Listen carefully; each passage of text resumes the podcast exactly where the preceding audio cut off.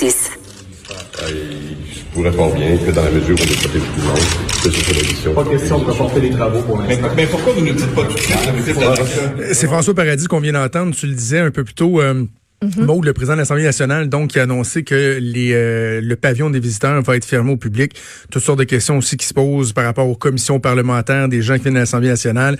Bref, les nouvelles de dernière heure qui se succèdent. Et avant d'aller à notre, notre prochain invité, deux autres nouvelles également qui sont tombées au cours des dernières minutes. Euh, oui, je vais commencer par euh, peut-être un premier cas de dans de personnes d'âge mineur, donc d'enfants qui seraient atteints euh, du coronavirus ici au Canada. Ce serait à Calgary. On aura assurément plus d'informations euh, au courant de l'avant-midi, au courant de la journée. Sinon, la LNH finalement suspend les entraînements matinaux. Ah euh, aussi, les réunions d'équipe ce matin. ont on comprend là, que ça va peut-être s'enligner, là, euh, que ça nous donne un aperçu en fait de l'annonce qui va être faite par la LNH éventuellement concernant les matchs même. Et euh, je terminerai aussi en disant que Daniel Mécan a annoncé l'ouverture de 20 postes supplémentaires à Info Santé pour faire face à la demande parce que présentement, euh, quand vous appelez, il y a un pas pire temps d'attente. Il y a ben des gens qui signalent que c'est jusqu'à une heure et demie, deux heures dans certains cas. donc 20 postes supplémentaires donc qui sont qui sont annoncés. Il faut pas que les gens se découragent donc d'appeler euh, le 8-1.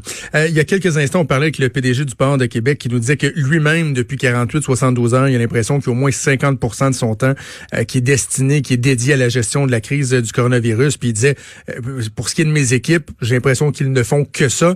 Ce qui soulève une, une réalité qu'on voit peut-être moins depuis dans les derniers jours, c'est à quel point ça prend beaucoup d'énergie pour les entreprises au Québec juste de prévoir la crise. Ben oui. pas, pas uniquement de dire bon on a des employés qui sont malades ou les questions euh, d'approvisionnement, mais comment on se gouverne à l'interne, euh, quelles sont les mesures qu'on met en place tant au niveau économique qu'au niveau des ressources humaines? Et euh, il y a la Fédération des chambres de commerce du Québec qui a produit un guide de bonnes pratiques en situation de risque socio-sanitaire à l'intention de ses membres. On va en discuter avec le président directeur général de la FCCQ, Charles Milliard, que je rejoins au bout du fil. Monsieur Milliard, bonjour. Bonjour, merci pour l'invitation. Ben, merci à vous de, de, l'avoir accepté. Dites-moi, j'imagine que euh, dans la vie, vous aimez répondre à un besoin. Si vous avez produit ce guide-là de bonne pratique, c'est que euh, il y avait un besoin auprès de, de vos membres, de des entreprises que vous représentez, qui, euh, qui cherchent des réponses, qui cherchent des balises, j'imagine, parce qu'on est dans l'inconnu pas mal. Oui, ben vous savez que la, fédération, on est à la fois une chambre de commerce provinciale, mais aussi un regroupement de chambres de commerce, donc de 130 chambres de commerce au Québec, mhm. avec des, des euh, je vous dirais, des capacités en termes de ressources humaines parfois limitées. Donc souvent, ils se retournent vers nous pour qu'on puisse justement les, les aiguiller sur certains dossiers d'actualité. Alors c'est dans ce cadre-là qu'hier qu'on a produit notre notre guide des bonnes pratiques, comme vous le mentionnez, qui s'inspire dans le fond pas obligé de toujours inventer la roue, hein, qui s'inspire de, de, plans d'action aussi des grandes organisations internationales qui, eux, sont dotées justement de grandes de grandes ressources là, pour avoir des processus d'affaires euh, en, cas de, en cas de pandémie comme, euh, comme on vit cette semaine. Plusieurs volets qui sont abordés euh, dans ce guide-là, mais je commencerai peut-être avec euh, tout ce qui touche les règles d'usage, les règles d'hygiène, qui, bon, des fois, il y a des choses qui nous semblent être des, évidences, mais c'est important de faire ces rappels-là, d'autant plus que vous, vous êtes un pharmacien euh, de profession, donc j'imagine que vous avez une sensibilité particulière pour ça. Qu'est-ce que vous dites à vos membres? Qu'est-ce que vous rappelez à vos membres? Ben effectivement, merci de le mentionner. Moi, je vous dirais premièrement, en ce moment, ce qu'on dit à nos entreprises, c'est qu'il faut séparer les deux types de panique dans lesquels on est en ce moment. On a une panique économique, puis effectivement, et boursière, elle est importante, on peut en parler, mais au niveau de la santé publique, je pense qu'il faut rappeler ce matin à vos auditeurs que les mesures qui sont prises par le gouvernement, par le ministère de la Santé et l'Agence de santé publique sont euh, impeccables. Alors, on vient, on, on annonce, comme vous l'avez mentionné tout à l'heure, 20 postes supplémentaires Info Santé. Il y a des cliniques de dépistage, il y a de la sensibilisation qui se fait sur les mesures d'hygiène à adopter. Le gouvernement Trudeau au fédéral a annoncé des mesures, euh, des, sommes importantes hier, donc 500 millions pour les provinces, 275 millions pour la recherche d'un vaccin. Alors oui, il faut être inquiet, je veux certainement pas être euh, être trop euh, trop optimiste par rapport à ça, mais euh, il faut quand même reconnaître que les bons gestes sont posés. Mhm. Maintenant, au niveau économique, ben c'est certain que euh, il y a une certaine panique. On l'a vu sur les marchés boursiers encore ce matin, donc encore une autre pause de 15 minutes euh, causée par une, chute de 7% à New York. je vous dirais qu'au niveau des entreprises au Québec, L'inquiétude vient du fait du manque de ressources justement pour gérer une situation comme ça. Donc, c'est important de s'appuyer sur euh, sur des plans qui existent autant au niveau du gouvernement qu'autour de d'autres grandes entreprises. Et vous mentionniez euh, Donc, l'importance des mesures de base, j'ai l'impression qu'on se répète, mais je pense qu'on ne répétera jamais assez, les mesures d'hygiène de base, donc, de se laver les mains, de limiter les contacts avec les personnes infectées ou les personnes qui ont évidemment visité des, des, des, pays qui sont dans les zones endémiques c'est la base. Et ça peut, je ne voudrais pas que ça fait des miracles, mais ça fait une très, très grosse partie de la job, comme on dit. Alors, mhm. Dans, devant la panique ce matin, puis je me permets de dire que j'ai lu quelques chroniqueurs ce matin, sans vouloir en nommer nécessairement, qui, euh, je trouve, ajoutent beaucoup d'huile sur le feu. Là. Donc, on a des gens qui sont pas euh, sont pas du milieu économique, sont pas du milieu de la santé, qui lisent ça. Je trouve ça assez alarmiste. Alors, il faut, faut être euh, faut être vigilant, mais là, il faut, faut quand même, euh, faut quand même que la vie se poursuive et de façon ordonnée. Donc moi, ce matin, je suis un petit peu en, demi-teinte par rapport à ce que à ce que je lis. Mais au niveau des entreprises, euh, le point le plus important, ça peut sembler banal, c'est de parler à son monde.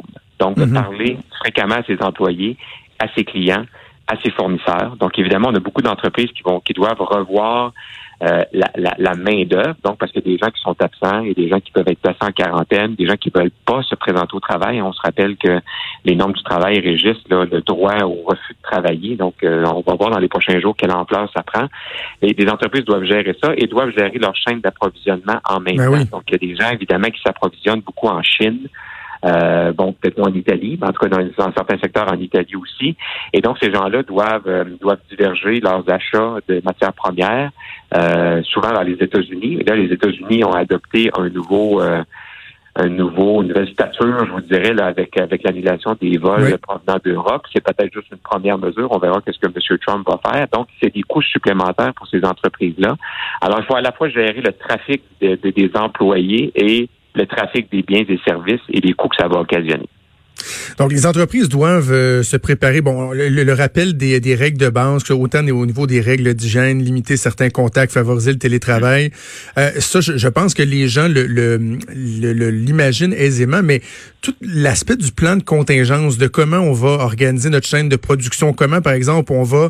Euh, je parlais à des personnes dans des entreprises qui disaient, ben il y a certaines équipes qui normalement travaillent tous ensemble, ben là, on va, on va les diviser en deux pour s'assurer que s'il y a une personne dans une équipe qui est infectée, ben que ce soit pas tout le monde qui soit en quarantaine. Euh, d'éviter que les, les, plus hauts dirigeants soient dans les mêmes réunions. On est à, ce niveau de préparation-là quand même, dans, la, dans un bon nombre d'entreprises. Ben, c'est certain que c'est certain que c'est le rôle des, dirigeants des organisations comme celle-là d'assurer la poursuite des activités commerciales j'ai envie de dire coûte que coûte, donc le, le, plus possible. Alors, de séparer effectivement euh, les dirigeants, de limiter des contacts qui sont pas nécessaires, c'est primordial. Après ça, il y aura aussi peut-être des relations entre les, gens qui sont qui sont syndiqués, ceux qui ne sont pas. Donc, qu'est-ce qui sera permis, qu'est-ce qui sera pas permis au titre d'une convention collective? Donc, ça, on peut on peut penser qu'il y aura quelques enjeux euh, là aussi. Puis, au niveau de la chaîne d'approvisionnement, bon, c'est très bien. Je sais que de, pour vos auditeurs qui nous écoutent, qui vont dire, mais moi, c'est parce que le télétravail, c'est pas possible. La machine, est, la machine est au bureau, il faut y aller. Alors, il y aura aussi au niveau des relations de travail, là, un certain, euh, il va falloir euh, adoucir certains coins qui risquent d'être euh, d'être rugueux dans les prochains jours. Il y a des entreprises pour lesquelles ralentir c'est pas possible, c'est c'est à, à pleine capacité ou rien du tout. Alors, euh, je voudrais que ça dépend, ça dépend beaucoup du type, type d'entreprise, mais les dirigeants qui prennent ce genre de mesures-là ne devraient pas être vus comme des gens alarmistes, devraient être vus comme des gens responsables, quitte à pas activer l'ensemble de ce plan-là. Qu'est-ce que, quelle crainte par rapport euh, à, notre capacité à, conduire nos, affaires. Là. Tu sais, je, pense à, quel point maintenant euh, notre système est basé sur la globalité des marchés. Il y a peut-être des gens qui ont déjà vu, par exemple, c'est un, exemple qui est presque galvaudé, mais la fameuse carte de production d'un iPhone. Là. Tu sais, de, à quel point les pièces viennent de partout dans le monde. Si on se met euh, à interdire des, des vols, comme par exemple les États-Unis l'ont fait avec, avec l'Europe, jusqu'à quel point notre, notre productivité, notre production, elle est à risque? Ben, écoutez, je pense qu'elle est à risque. Là. Je veux pas. Euh, faut quand même être réaliste aussi ce matin. Là. Il y a plusieurs produits qui sont l'objet justement d'une somme de, de, de, de, de transformation puis d'achats globaux.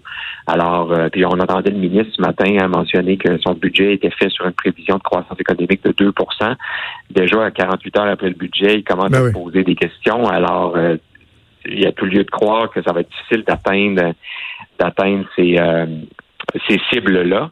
Et puis au niveau technologique aussi, hein, il y a des entreprises pour lesquelles c'est pas évident euh, de favoriser le télétravail. Donc, hein, dans les grandes organisations, c'est facile, mais euh, après ça, il faut tout, faut qu'il y ait une capacité technologique pour soutenir ça. Donc, euh, évidemment, on, parlait aussi de la relation avec les États-Unis tout à l'heure. Euh, mm-hmm. ils sont assez imprévisibles en tout respect en ce moment. Donc, la très, très grande majorité de nos exportations s'en va là-bas. Donc, si jamais il y a un ressac, et je ne veux pas sonner l'alarme, mais s'il y a un ressac de, de, de la réaction du Canada face à la réaction des États-Unis d'interdire les vols en provenance d'Europe. Il y a des gens qui pourraient dire ben, je vais je vais partir de Paris, je vais m'en venir à Montréal, puis je vais m'en aller à New York en avion après. Comment, comment les États-Unis vont réagir à ça? Si jamais on en venait à, à, un problème au niveau de la frontière, ben là, on ne va pas faire semblant que la productivité va être sérieusement affectée partout au Canada. Il faudra voir aussi comment le Canada. Il faudra voir combien de temps aussi. Là. Ben oui, exactement. Euh, parce que ça peut, on peut, on peut, j'imagine, euh, euh, endurer ça pendant quelques semaines, mais si ça, se prolonge pendant plusieurs mois. D'ailleurs, qu'est-ce que vous anticipez, vous, dans les prochaines heures? On sait que le premier Legault va faire le point à 11h45. Moi, je m'attends à un resserrement encore davantage des mesures. Les gens, lorsqu'on parle de Fédération des chambres de commerce, évidemment, c'est pas uniquement ce que vous faites, mais on pense à des rassemblements de gens, d'affaires, des dîners. Est-ce que vous pensez que le gouvernement du Québec va emboîter le pas? Avec d'autres gouvernements qui viennent carrément restreindre le plus possible le nombre de rassemblements? Euh, je ne suis pas dans le secret des dieux, mais je pense que euh, pour les prochains jours, l'importance, on a vu un, graphique a circulé beaucoup sur les médias sociaux du magazine The Economist, donc d'aplatir la courbe de transmission. Et c'est certain que ça passe par euh, une diminution des contacts qui sont jugés non essentiels. Alors moi, je m'attends à ce qu'il y ait des mesures à ce niveau-là. On a vu la NBA hier, on a vu les mondiaux de patinage artistique. Euh, je serais pas, je serais pas partisan d'annuler des événements qui vont avoir lieu dans un mois ou deux. Euh, pour l'instant, ça m'apparaît un peu, un peu pas assez basé sur des faits, mais je pense que dans les prochains jours, on peut s'attendre à ce que le gouvernement mette la pédale douce sur, euh, sur des rassemblements non essentiels. Mais après ça, ça va être au cas par cas aussi. On a vu, je pense, ce week-end, euh, le championnat de championnat mondial de ski de fond à Québec. Hein, le, le, le, risque est jugé faible, probablement parce que ben, c'est à l'extérieur, le parcours est très, très étalé, donc c'est pas la même chose qu'un concert rock ou qu'un ou qu'un party, si vous voulez, où tout le monde est à proximité. Ben, tout comme vous, on va continuer à suivre la situation de près. Charles Milliard, euh, président directeur général de la Fédération des chambres de commerce du Québec. Merci beaucoup de nous avoir parlé. Bonne chance pour la suite. Merci à vous. Au revoir. Merci. Maude, avant qu'on aille en pause encore, écoute, c'est incroyable. Il ne passe pas dix minutes sans qu'il y ait des nouvelles de dernière heure euh, qui tombent. Juste au cours euh, de cette entrevue-là, il y a au moins euh, deux trucs quoi qui sont tombés. oui, par rapport au sport, je sais qu'on va en parler à Régent Tremblay dans quelques instants de toutes ces suspensions de ligue, annulations. c'est l'ATP qui suit le mouvement, donc le circuit professionnel pour les hommes au tennis qui est suspendu pour les six prochaines semaines en raison donc du de la COVID-19. Euh, sinon, euh, qu'est-ce que je t'ai envoyé aussi? Euh, Scott Moe, du côté de la Saskatchewan, qui, lui, dit, ben, pas d'élection ce printemps. On va vraiment mettre toute notre énergie à faire en sorte que le coronavirus, on le combatte comme du monde. Euh, on n'a pas le temps de faire des élections, c'est vraiment pas le bon moment. Et euh, en terminant, il y a le ministre Jean-François Roberge. Là, il y a une période de questions en ce moment où euh, il y a mhm. beaucoup d'éléments qui ressortent. je pense à la ministre Blais là, qui est qui prend la parole en ce moment, là, qui va probablement parler des mesures peut-être qui vont être prises en CHSLD. Il y a Pierre Arcan qui l'a qui, qui, qui lui a renvoyé la balle ce matin en disant qu'il n'y avait pas assez de mesures qui étaient prises de ce côté-là. Il y a Jean-François Roberge qui a répondu à Marois Risqué qui disait, ben, en fin de semaine, les directives, me semble que c'était pas clair que vous en avez envoyé aux écoles. Jean-François Roberge qui dit donc qu'il y aura une nouvelle directive qui va être envoyée aujourd'hui au réseau d'éducation pour mettre les mesures à prendre, euh, pour que tout soit uniforme mm-hmm. dans les mesures à prendre pour éviter la propagation de la COVID-19. OK, bougez pas, on fait une pause et on vient avec Régent Tremblay. Vous écoutez Franchement dit.